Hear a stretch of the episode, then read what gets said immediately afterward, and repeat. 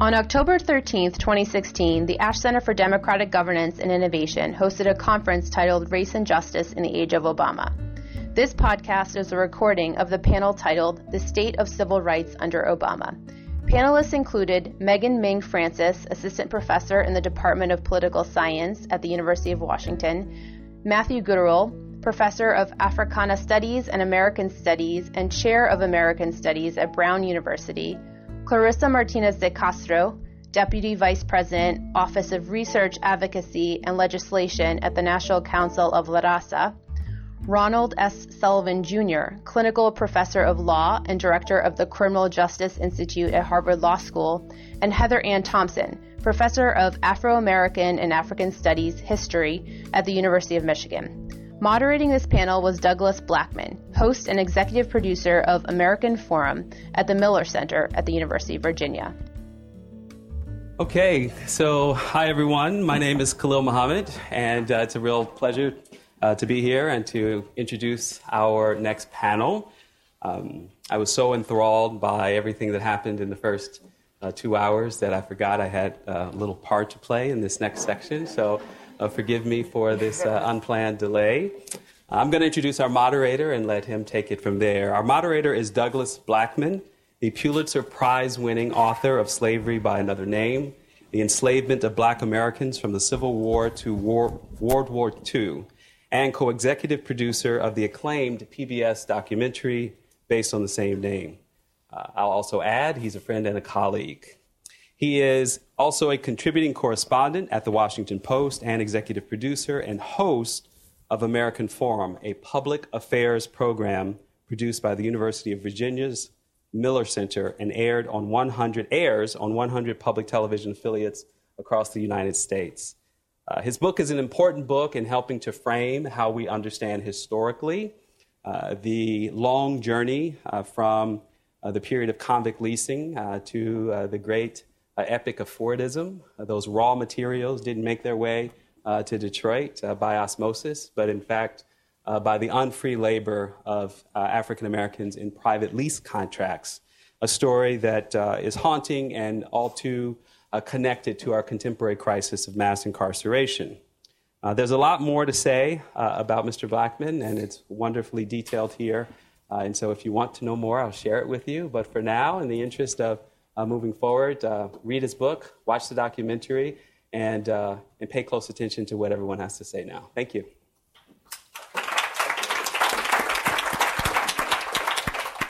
Thank you, Khalil. Uh, the, uh, Khalil and I first met, in fact, when uh, he when the, there was an interview done. Interviews were done with a group of historians, some of which I didn't participate in. Uh,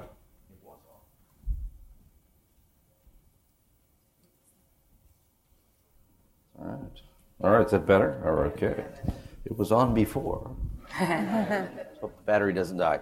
Uh, but yes, Khalil and I met by, I first met him by watching video of an interview I didn't conduct uh, for the documentary film Slavery by Another Name.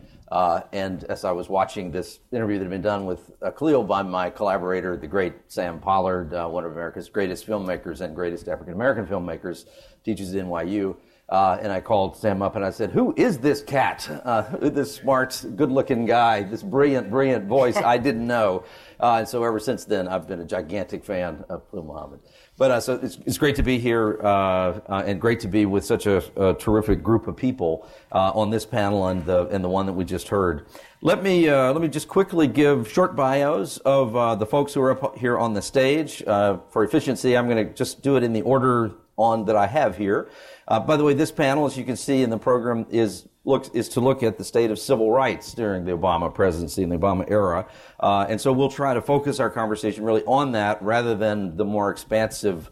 Uh, sort of questions that the previous panel uh, engaged in. But up here with me, we have Megan Ming Francis, an assistant professor at the Department of Political Science at the University of Washington, trained at Princeton. She specializes in the study of American politics, race, constitutional law, the construction of rights and citizenship, post-war civil, Civil War South, the author of Civil Rights and the Making of the Modern American State, and currently working on a project I'm very interested to know more about, uh, examining the role of the criminal justice system in the rebuilding of Southern political Uh, uh, and economic power after the Civil War. So something very closely related to slavery by another name. Matthew Guterl is a historian of race and nation with a focus on U.S. history from the Civil War to the present, professor of Africana Studies and American Studies, and chair of American Studies at Brown University. He's written four books on race in the Progressive Era, Southern slaveholders in the Caribbean, the history of and cultural context for racial profiling, and on the life of Josephine, I should say, the great Josephine Baker. Uh, we also have Clarissa Martinez de Castro, is Deputy Vice President in the Office of Research, Advocacy, and Legislation at the National Council of La Raza, an expert on immigration policy, advocacy, politics, Latino issue perspectives, Latino electorate, voter mobilization, coalition building. Currently, she oversees the organization's work on immigration and efforts to expand Latino engagement in civic life and public policy debates. I think she's also a graduate of the Kennedy School where we are. Um, the, uh, we also have Ron Sullivan, leading theorist in the areas of criminal law, criminal procedure, trial practice and techniques, legal ethics and race theory, faculty director of the Harvard Criminal Justice Institute and the Harvard Trial Advocacy Workshop. Also serves as the first African American master in, in Harvard's history, as master of Winthrop House at Harvard College, was a founding member and senior fellow of the Jamestown Project. And then Heather Ann Thompson, who I've known for many years now, and something of a uh, uh, emerging celebrity in American um, uh, pop serious uh, serious history, pop media. That's not the right way, but she's crossing over all the boundaries. Quintessential public intellectual, all of a sudden. Professor of history in the Department of Afro American and African Studies the residential college in the Department of History at the University of Michigan. She writes about the history as well as current crises of mass incarceration. Uh, her works appeared in the New York Times, Time, The Atlantic, Salon, uh, Huffington Post, NPR, and elsewhere. And then what I was referring to, her very recent book, Blood in the Water, the Attica Prison Uprising of 1971 and Its Legacy, is a finalist for the National Book Award and has been something of a sensation this past year. And it's a book that uh, I, I, heard her commiserating about it many times at many conferences over many years, wondering, wondering as I once did, will this thing ever be done? Will anyone ever read it? And so, congratulations on the wonderful response that you've gotten. So, with that, uh, why don't we just quickly hear from each of the panelists on this on this topic, uh, and I'll narrow it slightly, but. The, we just heard a, a, discussion that I would say was pretty, uh, uh, pretty critical, pretty harsh critique in some respects of the lost opportunities or limited successes, perhaps um, as they were described, of the Obama administration in more general terms about issues of race and broad questions of opportunity. But so, how would we compare uh, your assessments of civil rights more specifically uh, in the Obama era against that backdrop of a sense of some lack of fulfillment uh, in terms of the broader questions? That's not to say that that lack of fulfillment is the ultimate summary of what we just heard. But let's but juxtapose your, your view of progress on civil rights versus the, the critique that we just heard. Uh, and why don't we just start at, at, the very end? Well, you know, the, the interesting thing to me is that the question itself um, makes some assumptions, um, which relate back to the previous panel about whether there is undue expectations of the first African American president to then deliver on progress on civil rights or other issues that would be completely unrealistic to expect of anybody else. Um, and, and on the question of civil rights, I think it's similar to just in general the expectations of this president coming in, given the state of the country at the time. I remember thinking, you know, the, this president is, is, sort of like when you get a new car, it starts devaluing the, the, the moment you drive it off the lot, right? Because the expectations were just so incredible and so unrealistic. Um, with that said, uh, you know, our organization, uh, which is the largest Latino civil rights and advocacy organization in the country, um, we were critical of the president on many counts. Um, I think probably making stick, although we were not the originators of the title of deporter in chief, which I understand the president to this day is very sensitive about, uh, but it's factual. Mm-hmm.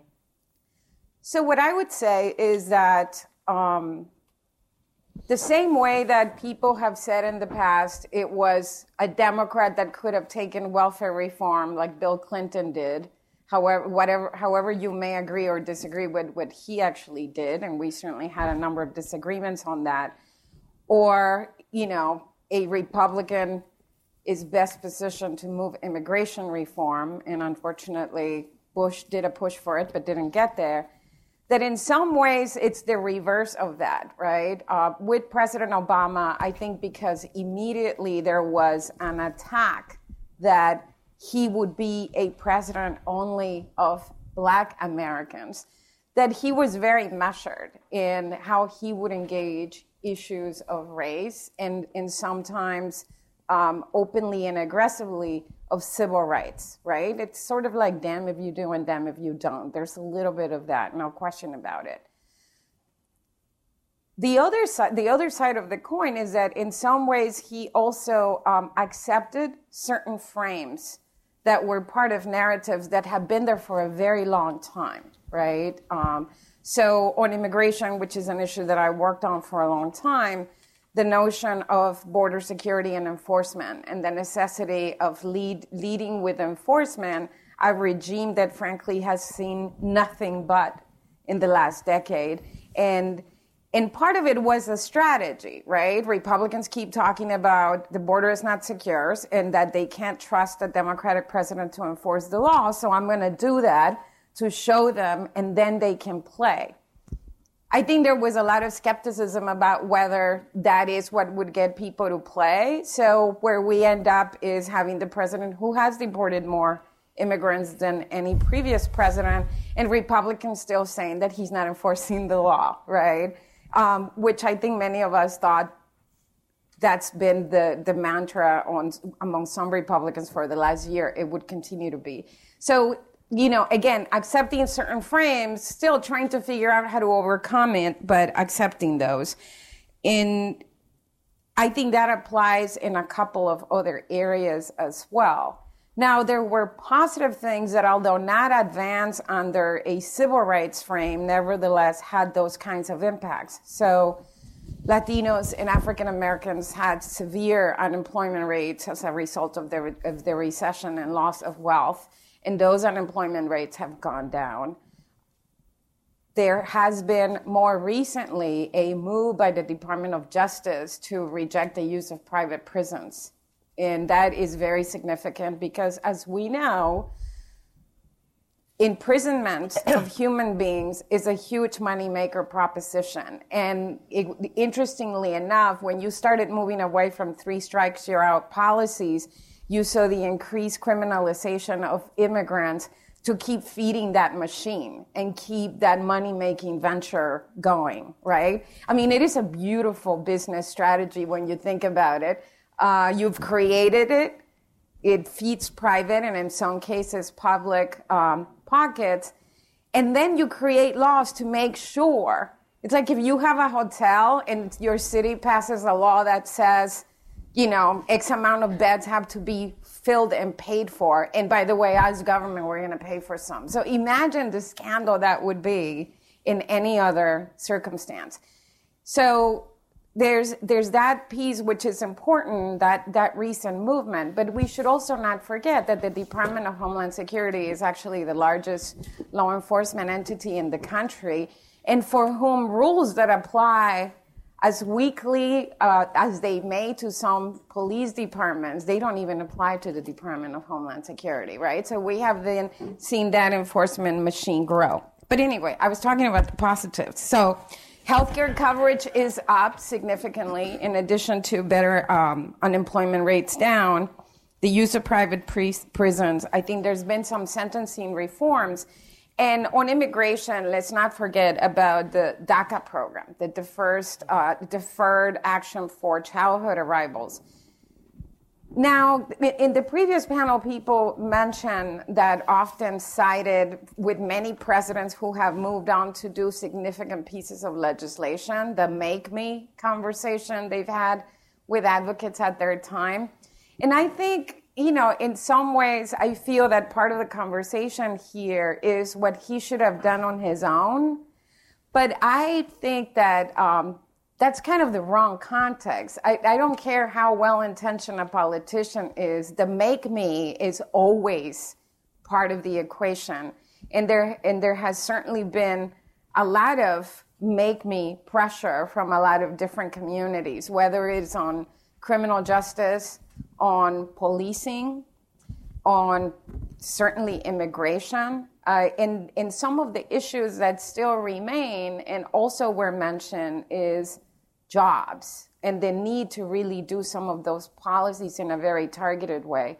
So bringing it back on the civil rights side, I think part of the cautiousness of not falling into the original accusation or the that that was trying to be made that he would only be a president for some Americans and not others.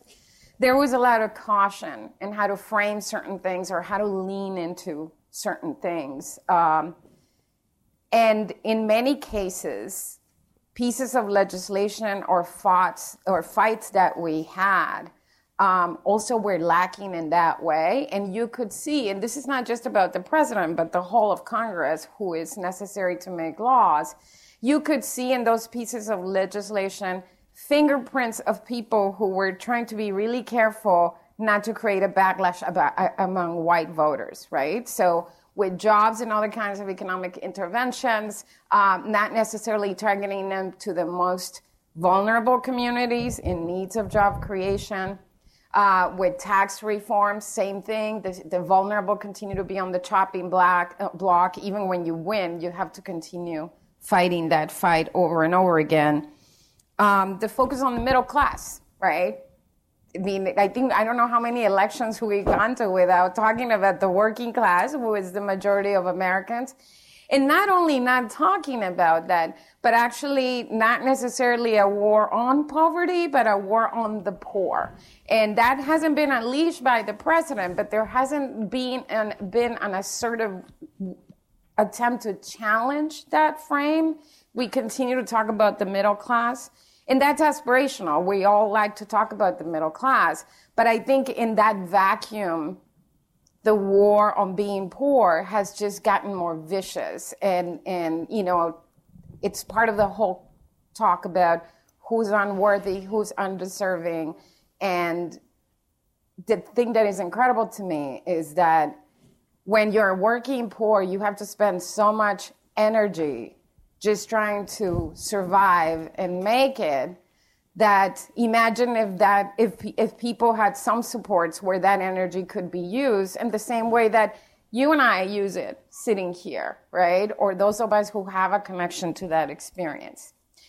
How am I doing on time? Sorry. Why don't we? Yeah, well, let's let's see if okay. we can move down through the panel now, so everybody get a little something of this, this first assessment out, then we'll mix it up. Um, I'm going to continue the dower theme.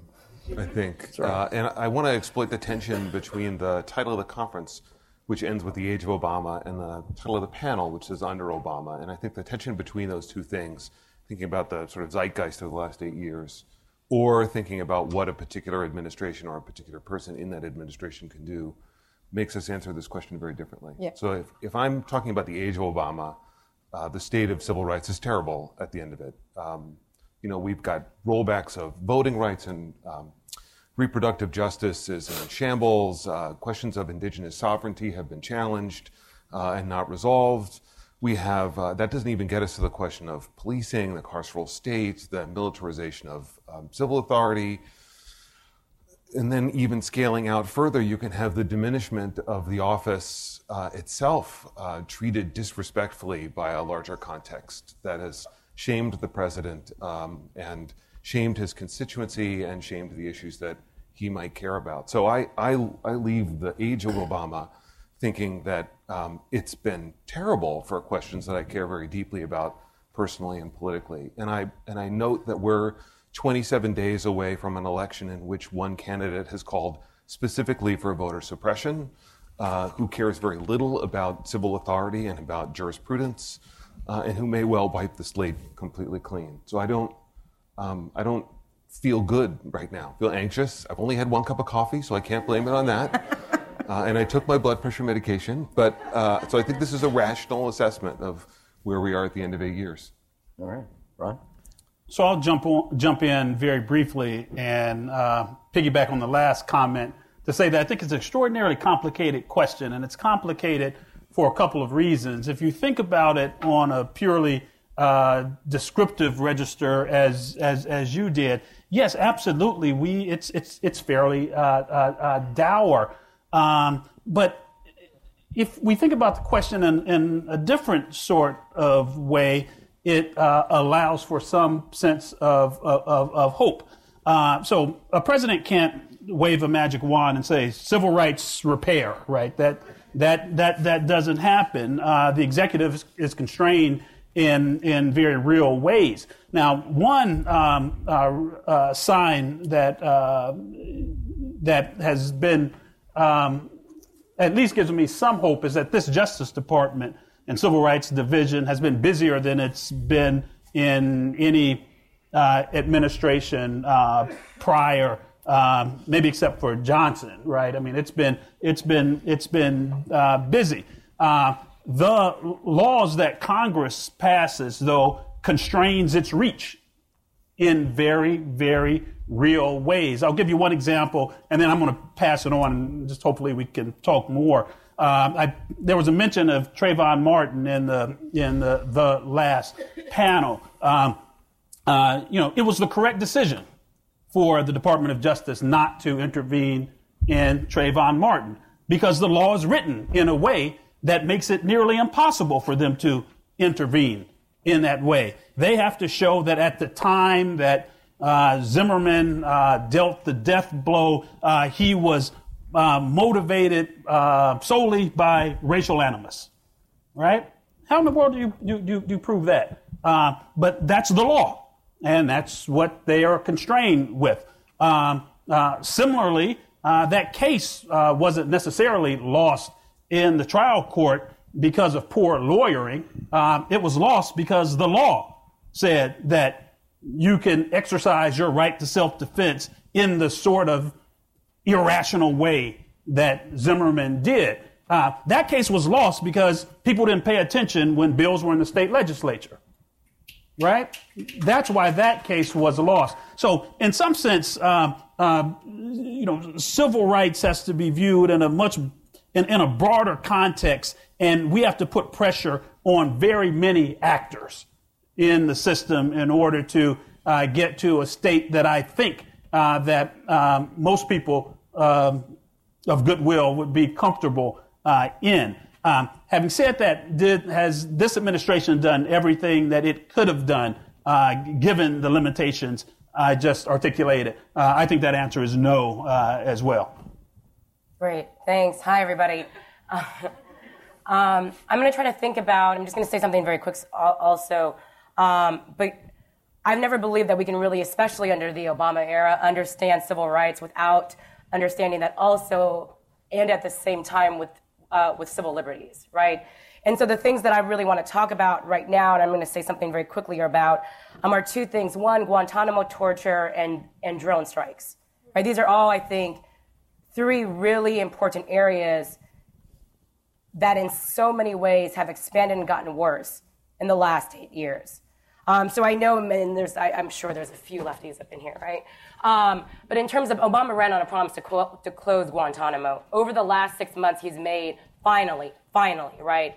Huge, I think, important moves to actually close Guantanamo. He will leave, right, office, and, Guantanamo will not be closed. But for so long, for seven full years, he released less people who were cleared for release in, in that were sitting in Guantanamo and also in Bagram than President Bush did. Right? I, I, think it's, I think it's very, very, very important. And it's not because that people hadn't already been cleared by all the national security agencies. Oftentimes, many, many attorneys down there have argued, and I think that they're right, it's because of a lack of will on his part. And the other thing that I think is also important is to think about um, militarization abroad and also different forms of torture in Guantanamo and before that, Bagram, now that it's kind of shut down. Um, but the reason why I think it's important to think about that not just not just waterboarding, because we know that is actually something important that ended, um, but these different forms of torture. And I think it's important to think about what is going on in Guantanamo, just not as something that's going on somewhere else in the world, but because so many of our tactics that are practiced abroad always come home to roost, right? And so when we think about the militarization of poli- local police departments here, it's oftentimes, and we know this, Ben, because of extra surplus material, mm-hmm. right? That, that, that, in which we had budgets for over there, but then is, then is used domestically. We also know, and I think Chicago is going to be the best example of this, right? Is that methods, ideas of how to get information and how to interrogate individuals. Some of those tactics have been practiced abroad and then brought home, right? So we can't really ignore what happens in Guantanamo and other areas of the world with, and not kind of think about what's going on here. Um, the other thing, and this is, uh, you know, we could talk all day about this, but I'll just say that the other, uh, the other aspect besides kind of the, the deportate, deportator in, in, chief is, right, the drone king. Um, Barack Obama, in, in his first year in office, um, uh, we, of course, know that he inherited two ugly wars, right? Um, in, in terms of Iraq and, and Afghanistan. But he also expanded dramatically a covert one, right? So, um, dramatically expanded drone strikes in Pakistan and then expanded it before it was not in Yemen and Somalia. Um, and, and, and as we know, as many reports have shown, many, many, many civilians have died um, as a result of these drone strikes, right? And the, and, and the government has not been held accountable for these significant losses in human lives. Um, the other thing I think is really important, and obviously what's going on, without me obviously saying it explicitly, in talking about Guantanamo and also in talking about um, these drone strikes, is also um, the marginalization of Muslim communities here, right? And th- that has also been that has also been a side effect of oftentimes our policies abroad, right? And so we had this, this horrible exchange. This is the last thing I promise. Had this last debate in which Obama, not Obama, excuse me, uh, Hillary Clinton and Trump responded to this question in, in which a citizen raised about the danger that many Muslim Americans feel, um, and what, what if either of the, one of them was president? What would they do to protect um, and or repair this harm? and always we tend to think of it's like, yeah, we're gonna have put Muslim Americans on the front line and they're gonna report. Yeah. Like no, like no, no, no, no, no, no, no, no, no, right? Like no, that's not the question. Um, and the last, the only last, I promise this is gonna be the last thing now. Um, it was said in the last panel, right, that uh, Obama has uh, decreased the number of American troops that go abroad, but the reason why that has decreased is because the number of drone strikes has increased. I want to be very clear about that. I mean, I think that's an important also to pay attention to. That I'll end there. Thank you. So I'm going to break protocol and actually refer to my notes mostly, just so that so that I, I, my my head is spinning from the last panel and also here. So many rich things to those notes to weigh in. Too. Yeah, look at that. It's like wow. complete, complete right. chaos. But but it, but in part, I wanted to do that because I think in my assessment, when I think about the assessment of civil rights, uh, either under the presidency of or in the age of Obama. Um, I'd like to make some points specific to uh, some policy change, but also make a broader point about um, the federal effort, the broader federal effort to address civil rights crises uh, in the Obama presidency. Um, and I guess I'll start with the big one first and move back to the specifics. I think the broader point that strikes me is that it, really is about the peril. We are, we what's being laid bare to me are the perils of this tinkering around the margins of mm-hmm. really fundamentally structural civil rights crises. And so I'm not sure that this is so much a critique of Obama as it is really getting us to think about what this age of Obama and Obama presidency laid bare for us in terms of how limited uh, which is ironic to say in this forum, but, but how, how limited policy responses, in fact, are or can be to um, either immediate civil rights violations, for example, in urban communities with policing, or broader civil rights catastrophes and crises such as mass incarceration. Um, that there's this real disconnect between uh, the plan for change that a policy um, indicates and the the realities of how they're implemented on the ground because of uh, deeply structural um, issues. So just really quickly, just to walk through some of these now to the specifics. I'm thinking about earlier we were listening to discussions of the clemencies, for example, a very profound response on the one hand, profound res- policy response to uh, the crisis of so many people being caged in America. And more than any other president uh, in terms of the number of commutations and so forth. But if you read, for example, the letter that Obama sent to those who were whose sentences were commuted, the language is very interesting. Um, one of the sentences was, um, "Because you have demonstrated your ability to turn your life around." The other sentence was, "You have the capacity to make good choices."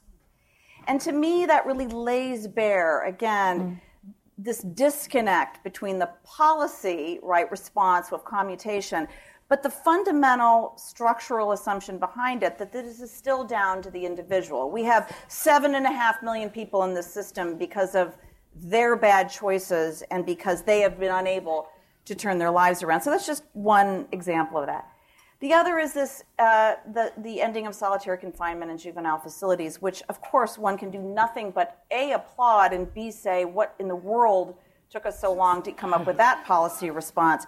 Um, and indeed, in the, in the uh, description of why this was necessary, I found it very publicly and profoundly moving that Obama referred to the suicide of Kalief Browder at uh, Rikers as a, you know demonstrating why this policy change needs to happen. But again, structurally, we did not eliminate solitary confinement from federal prisons because whatever drove Kalief Browder at 22 years old to kill himself is presumably the same psychological trauma that adults throughout mm-hmm. the system are still suffering. Again, this deeply structural assumption about what we're doing. Uh, the two last things I'll say um, so, um, you know, uh, I won't even talk about policing. Well, I'm sure we'll get to that later. Um, um, I want to talk about a commitment on the one hand to rein in civil, uh, I'm sorry, criminal justice policies that are deemed to be unjust and civil rights violations, while at the same time expanding what I would view, and certainly my next project is trying to sort out the core of carcerality, which is surveillance the, the ways in which surveillance makes the policing possible, which in turn makes the mm-hmm. civil rights violations, which in turn makes the crises of mass incarceration, and how, at the one hand, on a policy level, we can rein in criminal justice injustice, criminal justice injustices, but on the other hand, expand structurally the very mechanisms by which they can exist. And the final one uh, and I really appreciate this, you know, this question of deportation and immigration, mm-hmm. right? Because again, like sort of like the, the clemency, the commutation kind of argument, um, on the one hand, supporting the DREAM Act, on the one hand, supporting really kind of profoundly um, self-conscious paths to citizenship and, and arguing for decriminalizing what it means to be undocumented – and then on the other hand, having document, uh, having deported 1.1 million people in three years. But here's what's key about that: in the name of criminal justice, right? They're not being deported. Uh, if, you, if you listen to public rhetoric, it's because they're criminals, which of course then brings us back full circle mm-hmm. to the fundamental structural problem. Is this about Obama per se? Um, you know, I, I, I, sort of think not at some fundamental level, right? It, this is about this disconnect at the federal level and the state level between the, the proclamation that policy can fix these things and the deeply structural assumptions that undergirded them in the first place.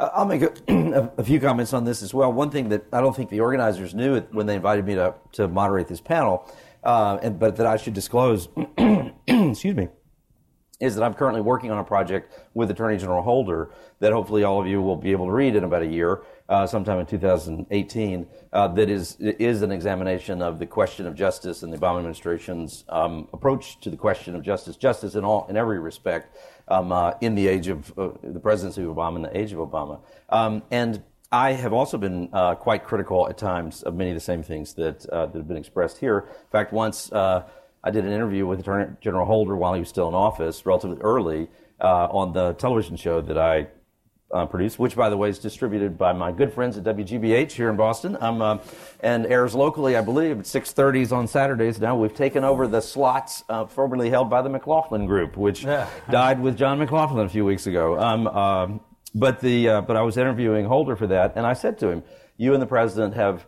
Expressed uh, great concern about mass incarceration, but uh, the fact is, you remain, as the chief law enforcement officer of the country, the mass incarcerator in chief, uh, and along with him being the deporter in chief. Um, and so, uh, and so I, I share a lot of these concerns. At the same time, I think that some of the criticism that we hear is a byproduct of an understandable uh, but unfortunate, what historians would call presentism. Uh, and, and that is, I think there's a failure to comprehend the degree to which civil rights uh, had been somewhat invisibly eroded and degraded in the decade previous to the Obama presidency, the degree to which these legislative actions in state legislatures all across the country uh, that are pr- the primary, primary uh, reason behind the the dramatic rise in mass incarceration. Uh, until Trayvon Martin came, incident occurred, most Americans had never heard of the stand your ground laws in Florida and elsewhere, those kinds of things, which have so complicated any efforts uh, to address some of these issues the Civil Rights Division and the Justice Department had been hollowed out and eviscerated entirely um, by the time that Holder returns as Attorney General. Uh, and so there has been a, and also you have at that stage, uh, and it's not a political statement, but you have, uh, driven by the events of 9 11, you have a, a, a, presidency that is inclined toward an, an imperial approach to begin with, that then embraces a tremendously imperial approach uh, and is is incredibly willing to, at breakneck speed, uh, uh, suspend uh, notions of civil rights and human rights as it relates to detainees at Guantanamo and the interrogation techniques and such. And so you have this is a presidency that uh, that begins against a backdrop uh, that most of us did not fully understand the degree to which, because to some degree we thought that we thought these issues were okay, you know, were somewhat okay, or were getting somewhat better in some respects. And then Barack Obama is elected president, and that seems to be a very reaffirming sign. But in reality, the structural issues, some of the things that Ron is talking about, just in terms of the, the way the legal system works and the practices and divisions of responsibilities, uh, were so complex and so profound. I think that we sometimes are guilty of of under acknowledging the uh, the level of the, the problem that had to be addressed at that time. Uh, one, and one quick indicator of that is that you know if the president were to commute every federal prisoner uh, in federal prison today, uh, the, you currently have I think 2.2 million or thereabouts individuals actually incarcerated out of the 7 million or so who are in the system. Uh, if you got rid of all federal prisoners tomorrow, you would still have about two million people uh, in you know imprisoned, uh, and the president has I think that the the up to date number is actually 844 commutations and pardons as of last Wednesday, uh, which is more than all presidents uh, collectively all, all, in all of time. It's also a kind of meaningless gesture. Um, at the same, and there have been 13,000 rejections uh, of, of, of petitions for commutation, but there are 32,000 petitions still under consideration and there is a furious process underway uh, at the Department of Justice as we speak to process through all 32,000 of those petitions before the end of this year. Uh, Congress, most people don't know this, but Congress specifically limited the number of people through a budgeting uh, uh move. Uh, the Department of Justice cannot uh, engage, I believe the number is more than five people in the process of processing those those 32,000 petitions. And so there is a you know, so, so again in, that in a tiny way encapsulates the nature of the struggle uh, at work here. But it is not beyond the realm of possibility. And uh, this and, uh, and, and I speak I'm this is me speaking. I'm not representing anything coming from Eric Holder or the White House eh, by any means. But I believe there's a very active question uh, underway of what should happen at the very last, in the final minutes of the Obama administration. Uh, most of those 32,000 petitions will not have been uh, acted upon uh, up to that point, and it's not completely implausible that there could be a very large number of people whose sentences are commuted at the very last minute. Um, but all of that is just to say this is an extraordinarily complicated uh, situation to untangle, and I do think that these huge structural issues, like all of the issues that relate to race in America, uh, these structural uh, elements of the question are far more uh, profound than the question of one particular uh, individual or leader at a time. Um, you guys want to respond at all to one another on any of that? Also, we've um, I, I, think it would make sense to move relatively quickly to questions, but but but before we do that, because um, uh, I suspect there'll be plenty. But the Uh, any thoughts on that? Anybody radically disagree? I mean, here I, have offered a mild defense of the Obama administration. Anybody want to excoriate me for that, or, or excoriate anyone else? Uh, no, I, I, wouldn't disagree with that. And, and uh, again, I think that there were very undue expectations at the beginning, and this is a longstanding issue. I mean, even in the current context of Donald Trump, um, there's already a number of attempts to try to paint the rise of Donald Trump as a phenomenon that came out of nowhere. Uh, but just like the struggle on civil rights and the erosion that we have seen in that, uh, which includes, by the way, Shelby and driving a stake through the Voting Rights Act. This is going to be the first election where Americans are going to the polls without those protections. And we have seen voter ID laws in a number of places for anybody who was in doubt about what the response to hollowing out the, the, the Voting Rights Act would be.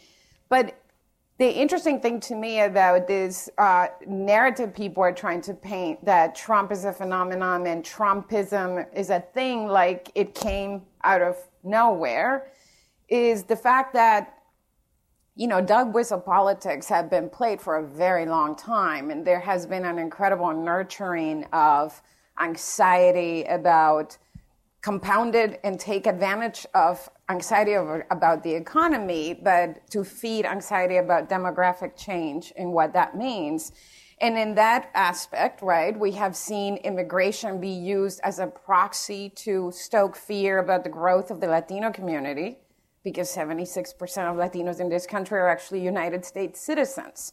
Uh, but the intent or consequence of the immigration debate has been paint, to paint them all as outsiders and therefore not deserving of policy responses or structural fixes, the same way that crime has been used to stoke fear about African Americans and also Latinos. And frankly, this, the way that terrorism has been used to stoke fear against Muslim Americans, right? Who as you mentioned, um, even in, in, in, the, in the debate, uh, Trump gave a terrible response, but Clinton wasn't all that much better, right? She said, yeah, you're good as long as you report stuff, right? You're our eyes and ears. So you, as long as you're agents of the state, you're good. Um, which led to hashtag Muslims report stuff, which you should all look at, was great.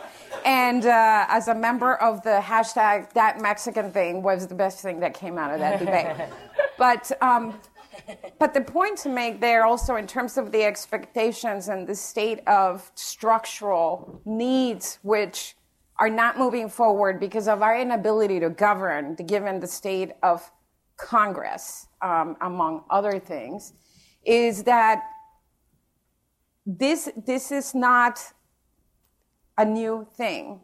And the, the, the potential silver lining is like what Trump has done is to make the implicit explicit, right? What has been dog whistle politics is now like a blue whale whistle, like the loudest sound you could ever hear.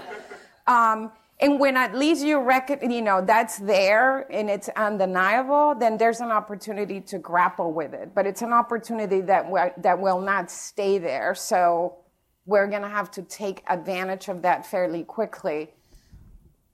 But Donald Trump is a natural, logical response and follow up to the presidency of an African American person, right? because it made real in a way that is also undeniable that change that was underway but now people could feel it it was in front of their faces and what we're experiencing is the backlash there's always been backlash to change in america even though change is america's currency and that's kind of what we're grappling with right now which also has played out in policy making and the ability or inability to move some of those things forward you know, it, it's kind of, and it plays out in very, very uh, real ways because of this backlash. I just want to pick up. I mean, we live in a, a, a political economy where uh, notions like being tough on crime um, has uh, currency and significant currency. So, you know, so, so full, full disclosure, I, I chaired uh, then Senator Obama's Criminal Justice Policy Committee, and, and Holder was on it, and others were on it. Um, um, some of the things that are going on in criminal justice now are absolutely, absolutely amazing. Never been, never been done before, and probably won't be done again. Uh, but at the same token, um, some of these things uh, politicians simply uh, don't want to trumpet, right? I mean, nobody gets elected, you know, saying, you know, if elected, I'm going to let people out of jail, right? It just, it, for good or real, uh, it doesn't happen. So people cabin messages in certain sorts of ways uh, to be relatively palatable uh, to a larger public, uh, but actually do uh, the work. let me give you one quick example since you mentioned clemency, right? this, this process could go a lot quicker. one of the reasons that it's going slowly is because the pardon office is looking through each file. Uh, so uh, NYU had a project, Clemency Project did some things. Uh, all of this stuff has been reviewed, and there are executive summaries and so forth. But they're looking through each file, um, um, and one of the things that I think that they're looking for are prior uh, DVs, uh, domestic violence charges, and they're not granting clemency if anyone has a prior DV charge because they don't think the politics will do well. Now, to a room of academics, it's wholly irrelevant. The point is, they were sentenced under a regime that they sh- they would not have had this amount of time, no matter what was in their jacket, uh, had they been sentenced under a more rational regime or under today's legal rule. But the worst thing for people in political circles is to let someone out and they reoffend. Right? So they're being extraordinarily careful. Extraordinarily careful. Uh, that's just one example. I see our timer is okay. Oh. Well, in the before we go to the Q and A, real fast, I do want to hear from the our, from uh, Matt and, and Megan in terms of I'm sort of pull a sort of historian's view. You both looked at sort of the post-war Southern evolution, which is another kind of a period of efforts at dramatic uh, change to the civil rights regime and then a, a, a, an extraordinary backlash to that period of time. I'm just curious, very briefly, um, to hear from you guys about the just this notion of the almost inevitability, perhaps, in the composition of the way that America works, of that that you're going to go through after an extraordinary event such as the election of the first black president. Uh, we should have all anticipated, even more so than we did, perhaps, that there would then be this period of sort of astonishing backlash against almost everything that re- related to what we would call racial progress. But but what, but what's your take on that? well, I, um, couple of thoughts. The first is that clearly symbols matter, right? So on substance, Obama, as a president, is a fairly centrist, if not conservative, bourgeois technocrat. Um, but his symbolism as an African American president is so powerful uh, that it's given rise to a return of massive resistance, right? So we witnessed um, a kind of consolidated white supremacist effort to dictate the course of American politics uh, that, that has dispensed with dog whistles, the likes of which we have not seen since the 1950s and early 1960s. Um, and all because um, the polity is confronted with a symbolic black president um, who, who's concerns about race uh, specific issues are um, cryptic, guarded, private, um, maybe deeply felt, but still nevertheless not out front. Um, so that that I think is extraordinary. Uh, it makes you wonder uh, how deeply buried, if at all, the massive resistance was uh, ever. It makes you think about the 80s and 90s, about white supremacist compounds up and down the eastern seaboard and in the Pacific Northwest. Um, it makes me think about the long view of some of these things. So, um, dating the militarization of the police back to Bull Connor's tank, um, or before Bull Connor's tank, uh, back to the arming of slave patrols. It makes me think about um, the kind of legal history of um, chattel labor after slavery, following it uh, all the way through convict leasing, and then through the efforts of agriculture companies like Big Sugar to incarcerate or capture in some way, shape, or form immigrant labor uh, in in plant, on plantations or in sites where um, where uh, the product couldn't be moved. Uh, a practice that continues to this day in some parts of Florida. So I, I, I think there's a need for a kind of you know Mary Frances Berry very um, uh, kindly made a case for bigger history departments all over the world uh, and for more historians by saying we need more history. And I think that's a great that's a great call. Um, the challenge of the day is that this is not the constituency that necessarily needs that history. Uh, it's the people who buy those Texas history, tech, uh, you know, the yeah. history textbooks coming out of Texas. Uh, and those textbooks aren't written by this people uh, and uh, this group of people rather, and they aren't for this constituency. Uh, and we have a challenging time getting in the room to shape those those textbooks and that view of history. Yeah, and history doesn't feed a hungry man. I mean, that's that's always the prop the the the, the uh, tension between uh, between some of these issues. Megan, did you have a thought on that? Uh, yeah, I'll just say something um, very hopefully quick. Um, so I focus on um, my first book focuses on the NAACP's campaign against racial violence, uh, this fight to protect black lives in the early part of the 20th century, so from 1909 um, to 1925. And I document their work in the presidency and Congress and also this big Supreme Court case in 1923. Um, but what happens after that, right, is the NAACP moving away from a, this very much of a radical campaign to protect black lives from mob violence and lynching in the early part of the 20th century to focus on education. Not that education is not radical, it is. Um, but one of the things I do want to focus on, like I think an untraditional way form of backlash that you see in the contemporary moment that came up during this moment, is that a new project that I'm working on tries to tr- tries to look at why this change happened, um, and why in terms of why rights are rolled back. Um, and I, I actually kind of locate this change in the role of funders and philanthropies. And so shifting what are often seen as kind of radical movements and diverting them to other causes. Um, and so one of the one of the issues that I often try to try to focus on is backlash, not in the forms, at least political scientists, which is my home department, actually think about backlash, but backlash in the ways in which private individuals and corporations use their money to roll back rights that other groups have. Mm-hmm. And I think you see that whether it's the prison industrial complex, right, and or organizations right now, whether it's MALDEF, whether it's NAACP in the post-civil rights era, that have tried to shift focus. Um, and so that's, I think, another like untraditional form of backlash. Yeah. All right, let's let's take some some questions. Um, uh, surely there are some. and again, a reminder, as you heard before, let's be sure our the questions have question marks on them. uh, and sure, let's go right the, the young man there. So I'd like to ask I'd like to give a frame of reference before I ask my question. Um, in in specific groups um, of Americans who are less affected, i.e., white America, by um, these criminal justice issues that we see, there's been a large scale conflation with morality and legality. Um, and because of that, um, I wanted to touch a little bit on sort of the unrealistic expectation some of us had of Obama going in to lobby Congress to ease the war on drugs, specifically um, try, attempting to lobby Congress to um, class, uh, declassify marijuana as a class one substance.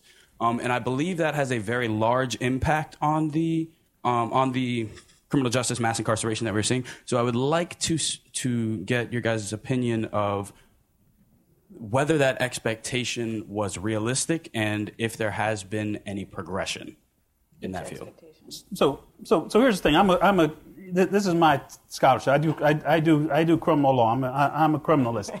Uh, the federal level uh, represents the tiniest fraction of um, of the uh, practice of criminal law in the country. Everything is is, is the overwhelming majority uh, has to do with states uh, for which the federal government has uh, very little relationship. Now, It can do some encouraging things in terms of withholding money, uh, the same way we do with uh, speed limit signs. You know, if you set your speed at 55, you'll get federal transportation dollars. We can, the federal government can do some things with money, but mainly the game is with with states. Uh, have, having said that, uh, you know, uh, there is a huge conflict now where uh, people reach to criminal law, federal law, and say, you know, medicinal marijuana, for example, uh, but it's illegal in uh, the state. And query when federal law and state law are loggerheads on a particular issue, uh, uh who wins? Uh, with that battle, it's usually going to be uh, the state. So, my answer to your question is the federal government has limited reach into the criminal justice system because it's mainly a state function.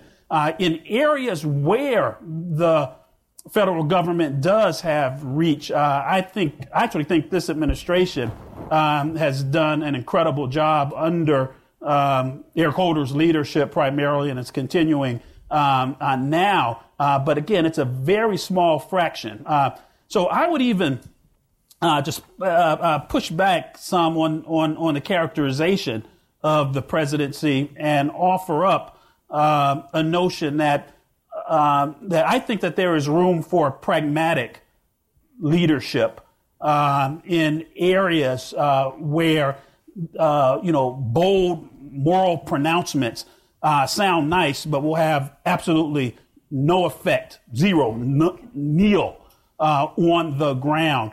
Um, and by way of history, I'll just give one quick example, which should register because I, I, I, respect this presentivism issue. But let's take Brown v. Board of Education. Uh, you know, we teach Brown 1 and Brown 2. The reason is, after Brown 1, nobody did anything. State said, we're not doing it. We'll close the schools. Well, we're not doing it. And this is one of the things uh, I think this president is trying to guard against. Uh, there are bureaucracies. Depart- you know, judge can order what she or he wants. Uh, you have to deal with Bureau of Prisons. You got, got, to deal with it. And they have their own sets of rules. You know, first year law students take this class called administrative law. It's a morass, an ugly morass of, of rules that, that administrative agencies uh, have extraordinary powers, extraordinary powers. And you have to negotiate through uh, all of that. So, uh, uh, the uh, president could have said, "I'm going to commute everyone in the uh, in the federal system." You know, good luck. No, seriously, good luck. Uh, get, get, getting them out. So, so, so I just I just want to throw that um, this idea of is there space for pragmatism and political leadership? That doesn't mean that activists shouldn't be um, screaming bloody murder, right? Because that's going to move agencies and Congress and so forth uh, as well. Heather? I just want to jump in on this because I think we, we have we've said a few times, and this is this is very correct, that the federal whatever we do in the criminal justice system at the federal level is going to have a very limited impact, right? There's there's far fewer federal prisoners, and if you're talking about drugs, um, right, marijuana, I mean, this is going to play out mm-hmm. much more profoundly at the state level mm-hmm. than the federal level. But I want to push back on one thing about this, and this has to do with this disconnect between the policies on the one hand and maybe even how they're implemented legally on the other end. So it is true that when Obama says there's no more juvenile solitary, that that's not going to impact what's happening in Louisiana. That's true. But it's also true, for example, uh, this whole new data driven policing mm-hmm. initiative which is essentially a policy that says we're going to deal with the crisis of policing, which, by the way, is the feeder for those state prisons and that that intense focus on drugs is um, all about relying on data on people who have the most contacts with police mm-hmm. and the most contacts they will and also with emergency responders and mental health uh, responders but focuses the solution within the criminal justice system, which is who are the most who are these people that have the most contact with the police. And then the idea of the policy is that then they won't be policed and arrested, they'll get these other uh, these other resources. But first of all, where are those other resources? So then in fact they do end up still getting arrested. Mm-hmm probably for low level marijuana, probably because of the dime bag, probably because of small amounts of cocaine or, or opioids or whatever. And so, in fact, it, those federal policies do have a profound mm-hmm. effect on these state criminal justice reforms like marijuana reform. So I just wanted to well, it's also, connect those dots a little bit more. It's also the case that over the sweep of, of history that the, the federal government has been the uh, the innovator on criminal justice and civil rights again and again and again. I mean, the whole, almost all modern policing, you know, the FBI was invented by the federal government and the sort of modern police practices that came from that um, uh, began with the federal government. And so the federal government as model for a, a, better justice system, there's a long history of that. But it is also the case, and, and it could be well be that the Obama administration failed in its, uh, in, at opportunities to have heralded the opportunity to uh, and the obligation, perhaps, of state governments and local governments to to readdress the way that they did things. Or in this case, literally putting more police on the ground in communities that are already hyper policed, Mhm. which in turn is going to lead Right. those people to be the ones who are in there for drug possession. But, but also some of that speaks to, I think, a gigantic political miscalculation that President Obama made that speaks to almost every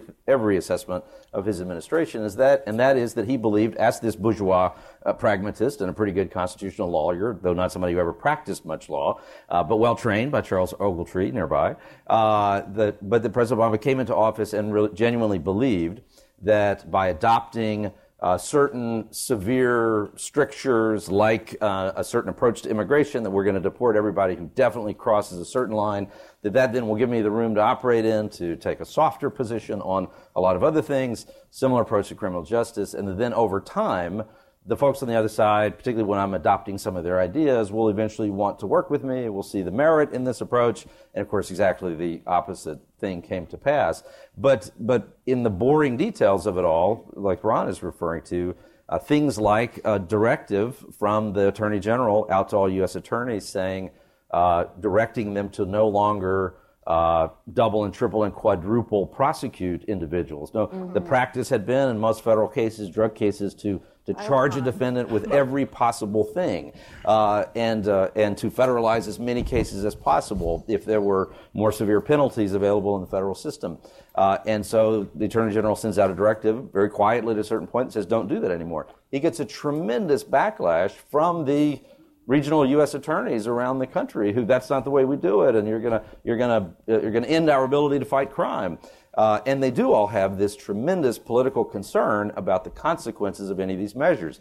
This is why we don't didn't have a President Dukakis. Uh, this is a significant part of why there was not a President Dukakis was because somebody he let out of prison in the 1980s goes out and, and does a terrible thing, and there's a huge consciousness of that risk uh, uh, in all these measures. I'm, I'm struck by um, both in this panel, the panel this morning, and the panel last night, um, that a part of what we're hearing, both from audience members and from each other, is a sort of disenchantment with the limitations of the presidency and of the federal government specifically to address questions of inequality.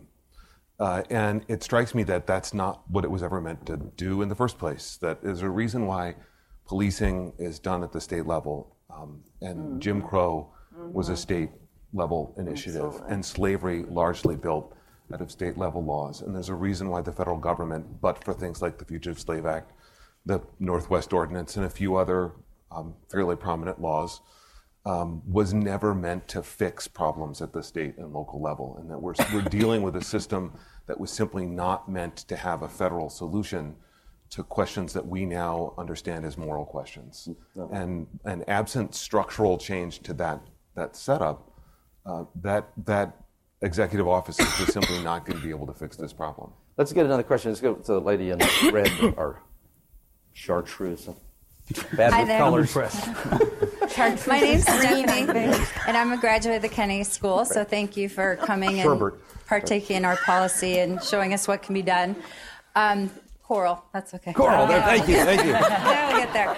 Um, so anyway, um, I'm on a board, Free Speech for People, because I believe that money in politics is so corrosive. So Megan, my question is really a follow up to you when you mentioned that corporations and individuals are really rolling back rights.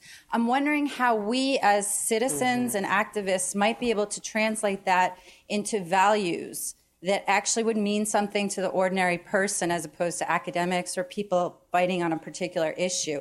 Like, how could we get into black churches and make people understand this issue of money in politics, particularly now that Sanders is no longer talking about it actively, even though Hillary Clinton said she'd support a 28th Amendment. So that's my question is really to focus on money in politics and individual white rights, churches. which you say are being rolled back, and making that connection, please. Somebody want to take that real quick while I like handle this water. Heather, you were about to. Well, I, I was just going to say I would I would say we need to get into the white churches and make that point because because I think you're right. I mean, I think wh- what I was really struck by your question is this question of the moral compass. Um, you know, black folks around this country have had to do a hell of a lot of heavy lifting for a problem that is not of uh, the black community's uh, creation. So that heavy lifting has got to come. I think I love the question because how do we, in fact, start uh, moving in to those white spaces and white churches and white community organizations and white voting uh, groups and sort of and have that moral awakening. That that's who needs the moral awakening. Can I just say, we had a conference, American Congress down in DC, and there was a lack of diversity. So that's why I mentioned that it was very old and white with pale and Mm-hmm. pale, as they would say. So I'm just saying that there's a need to get a broader reach. So Mm-hmm. ideas? And the, com- the we didn't have a microphone on that, but the comment was the sort of a story. Uh, when you said you were at a conference recently where there wasn't much diversity, I assume you mean it was mostly white, or yeah, for the 28th Amendment, money and politics. yeah, it related to money politics. So that's tough. Um, I share a lot of the concerns that Heather raised here about. I've um, I've spent over the last two years wanting to rethink. Right, how do we how do we change things? And I feel like a lot of the ways, especially with the Black Lives Matter movement, especially, well-intentioned white people have often asked Black people to come and talk to different groups, and I'm I'm I'm, I'm very concerned about the labor that black people do, right? And so, if, if for, for people who've already borne the burden of racial injustice and oppression, how much more labor are we asking of them? And is it right for us to put the to ask of them to also be the ones to repair the damage of racial injustice? But I, but at the same time, right? I, I hear you in the sense that there's often these spaces in which there's in which there there's a need for different voices for different perspectives in so many in some in so many of these spaces and so you want to get kind of uh, different perspectives and how do we change what people value and what people care about and oftentimes it is people um, that can do that I'm, I'm don't have the perfect answer for you, but I think I think the, the great place to start is for white people to start asking these questions and demanding that we talk more about these issues, right? Um, and for broadening the circle of, of, of people who matter. Um, and so one of the things I think that has ha- happened a lot, especially over the last year, is that there's specific people in Black Lives Matter that we always go to. But I think that we can expand that a bit to focus on other people as well. Um, and so I think to get bring other voices to the table, I think some people have borne the the burden of, of, of at some level translating the injustices of racial oppression more than others, and I think that needs to be sh- distributed more equally. But I but I love that question though. You. Yeah, and if I can add to that, um, because I think that question is applicable to a lot of different issues, not just the money and politics issue, is that as um, you know, the great civil rights leaders, Wade, leader Wade Henderson would say, you got to be a friend to make a friend. And I find that particularly among progressive groups, um, there is a tendency to come to communities of color and ask folks, um, and this is not my line, I've heard another community activist say this in a criminal justice convening in California, say, you know, we're tired, and this was to funders and progressive leaders in the criminal justice reform movement, saying, we're tired of you coming to us just to hold up your signs.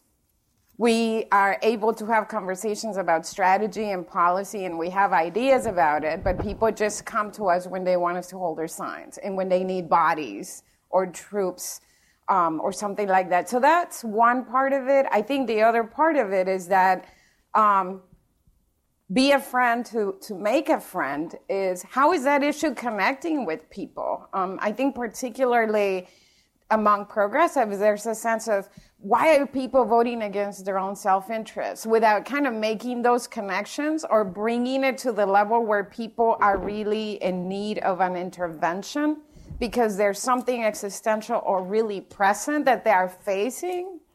Um, on Supreme Court, for example, I think that that is another topic that tends to be very abstract for many folks, uh, for the average voter.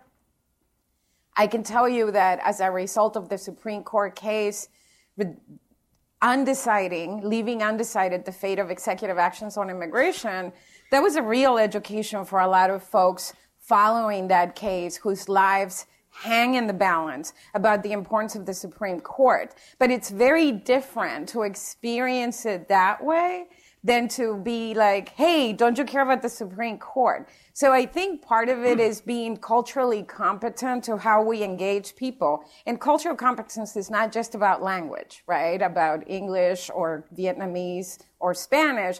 It's about cultural competence of what is the context of that community? How are they experiencing those issues?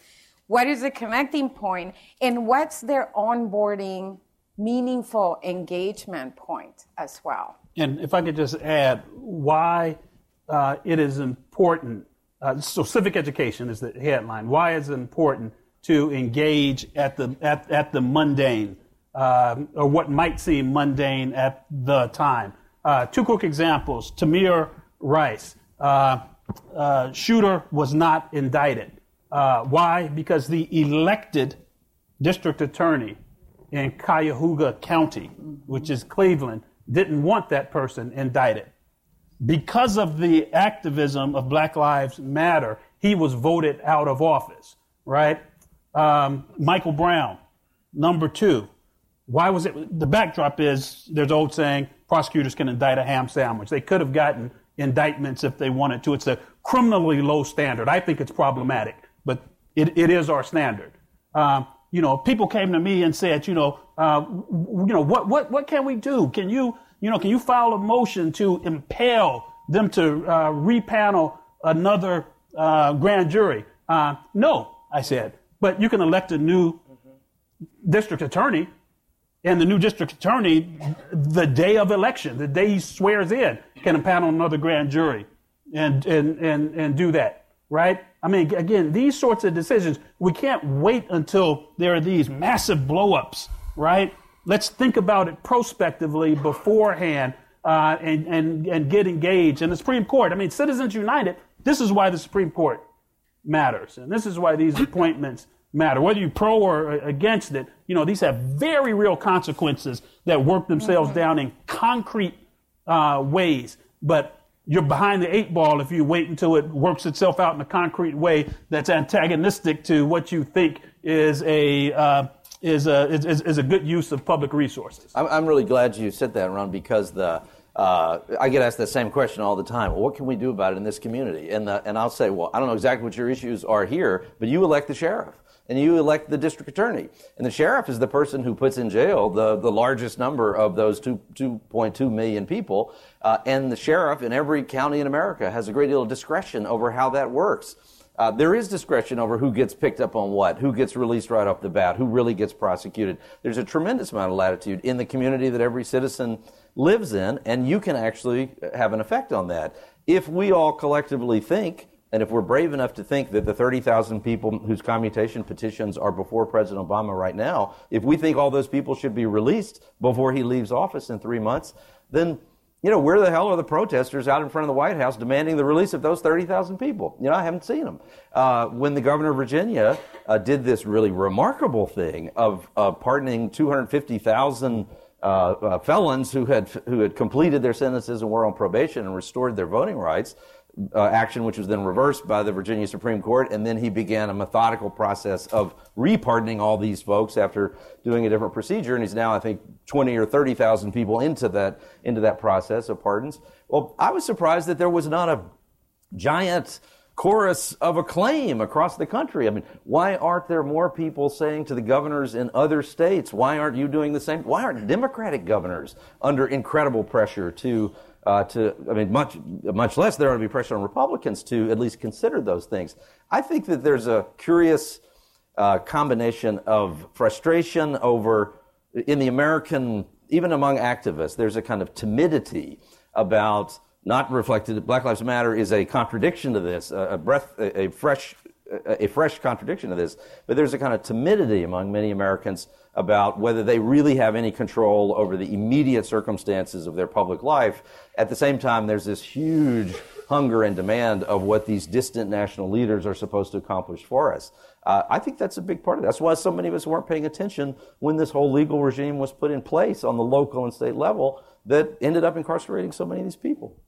Five floors below, right outside this window, a Harvard student could get caught with a dime bag uh, of marijuana. Uh, the officer will take that dime bag, report it to the student's dean, and tell the young person to have a good day. Five miles away in Roxbury, that person will be in handcuffs and in the system. Why? Because one constituency demands that a certain issue be dealt with in one way. Another constituency, uh, regrettably, Demands. doesn't have the voice to make that same demand. Let's take the question right here in the front. Can what- I just the say to that, though? I mean, in fairness, I mean,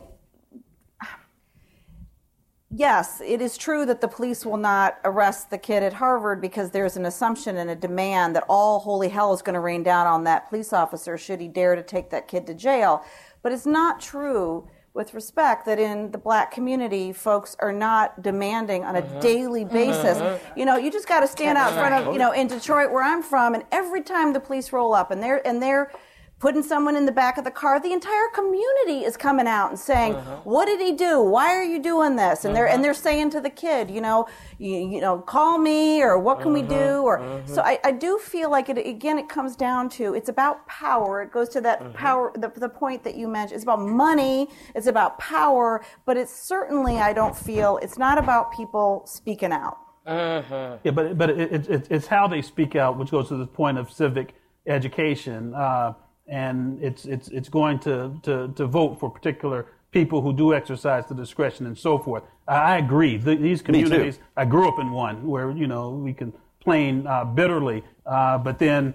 Uh, that complaint didn't register at the ballot box for a whole host of structural reasons, mind you. But uh, it's uh, you know uh, uh, uh, uh, Paul uh, from Georgetown, a, a law professor. He advo- Butler. Butler. You know, he advocated this thing where we have these huge meetings in in, in D.C. where uh, where co- the community is taught that if you're a juror, just don't convict, don't convict on nonviolent drug crimes because that'll send a message to them to stop to stop picking on certain communities disproportionately. That's the sort of thing. I, that's the sort of thing I'm talking about. Didn't mean to cut you off. Oh, me, same, me too. Let's take a question here from the lady in the front. Hi, thank you all for your comments. Um, my name is Cara Matthews. I work over at the business school, looking, working on a project looking at the history of African Americans at the business school.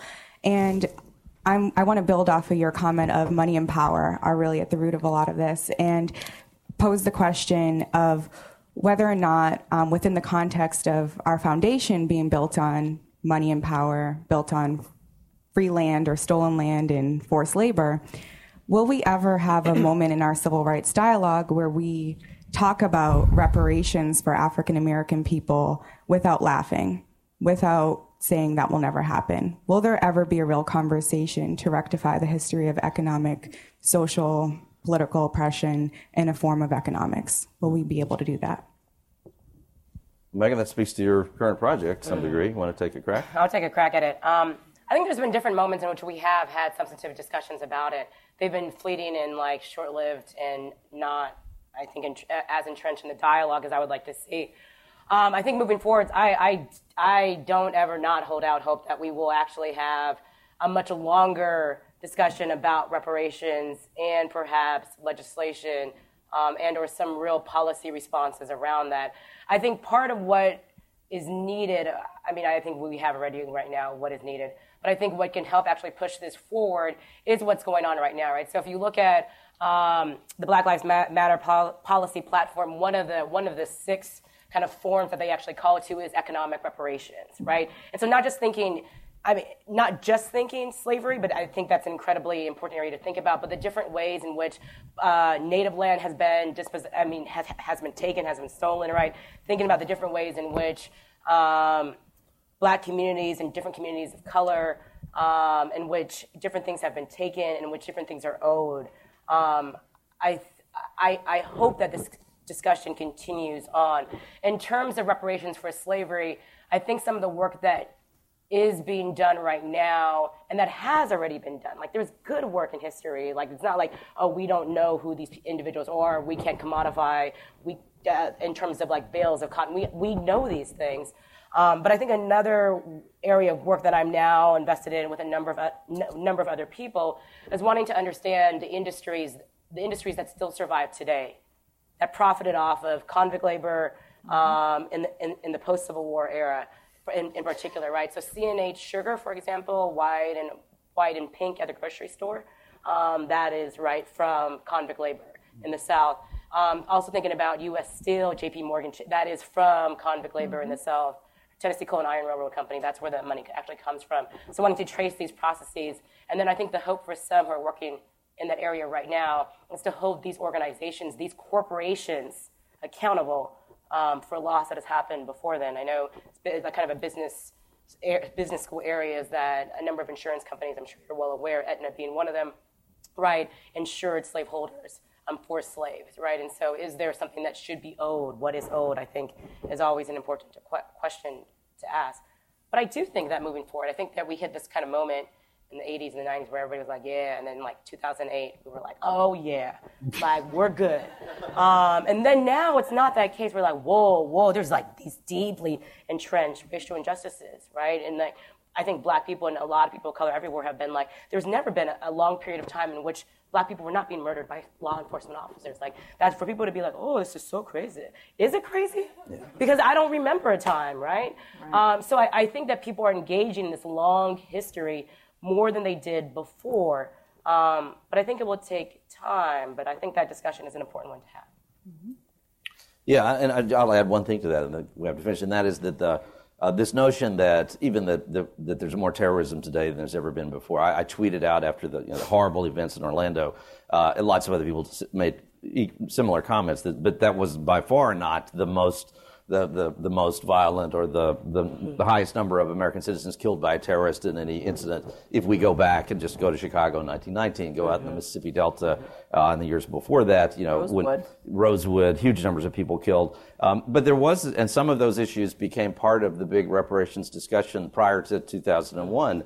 Uh, that was uh, largely directed by Dr. Charles Ogletree, you know, here here at the law school. Um, in fact, I, I was with Dr. Ogletree in July of uh, July or late August 2001 at the UN Conference on Racism in Durban, South Africa. Others here might have even been there. Controversial at the time because the Bush administration uh, barred Secretary Powell from taking a delegation to that conference. Um, but and that was the peak of the reparations movement that was so fertile at that time. I used to joke then that you know that until that movement uh, no one had ever said the word reparations in America who wasn't wearing a dashiki. You know, the, and you know everybody, you know anybody who was in any fashion mainstream, you know, would just scoffed at the notion of reparations. But there was a serious conversation happening. In fact, in Durban during that meeting, there was a meeting in the Durban City Hall, an extraordinary memory of mine, um, that the entire membership of the Congressional Black Caucus was there. Uh, a, a, there may be people in the room who were there remarkable constellation of African American leaders and, and, and, others who were in the room uh, to discuss a, the reparations uh, uh, topic. Ogletree was winning, trying to win over more leaders, and Jesse Jackson makes a surprise appearance uh, and walks into the room. And if you know any of this, this history, uh, Reverend Jackson historically was very opposed to the notion of reparations, viewed it as a great distraction from the movement, as did many very important civil rights leaders in the past. And he walks into the room, and as always with Reverend Jackson, he took over the space uh, uh, completely, uh, took a microphone, began talking, and then as he was speaking at a certain point, he said, all of you know I have always opposed the movement embracing reparations, but my views have changed. Uh, he said the, the, quest, the fight for reparations must become a central objective of the civil rights movement in America, and as we do that, other things must fall away.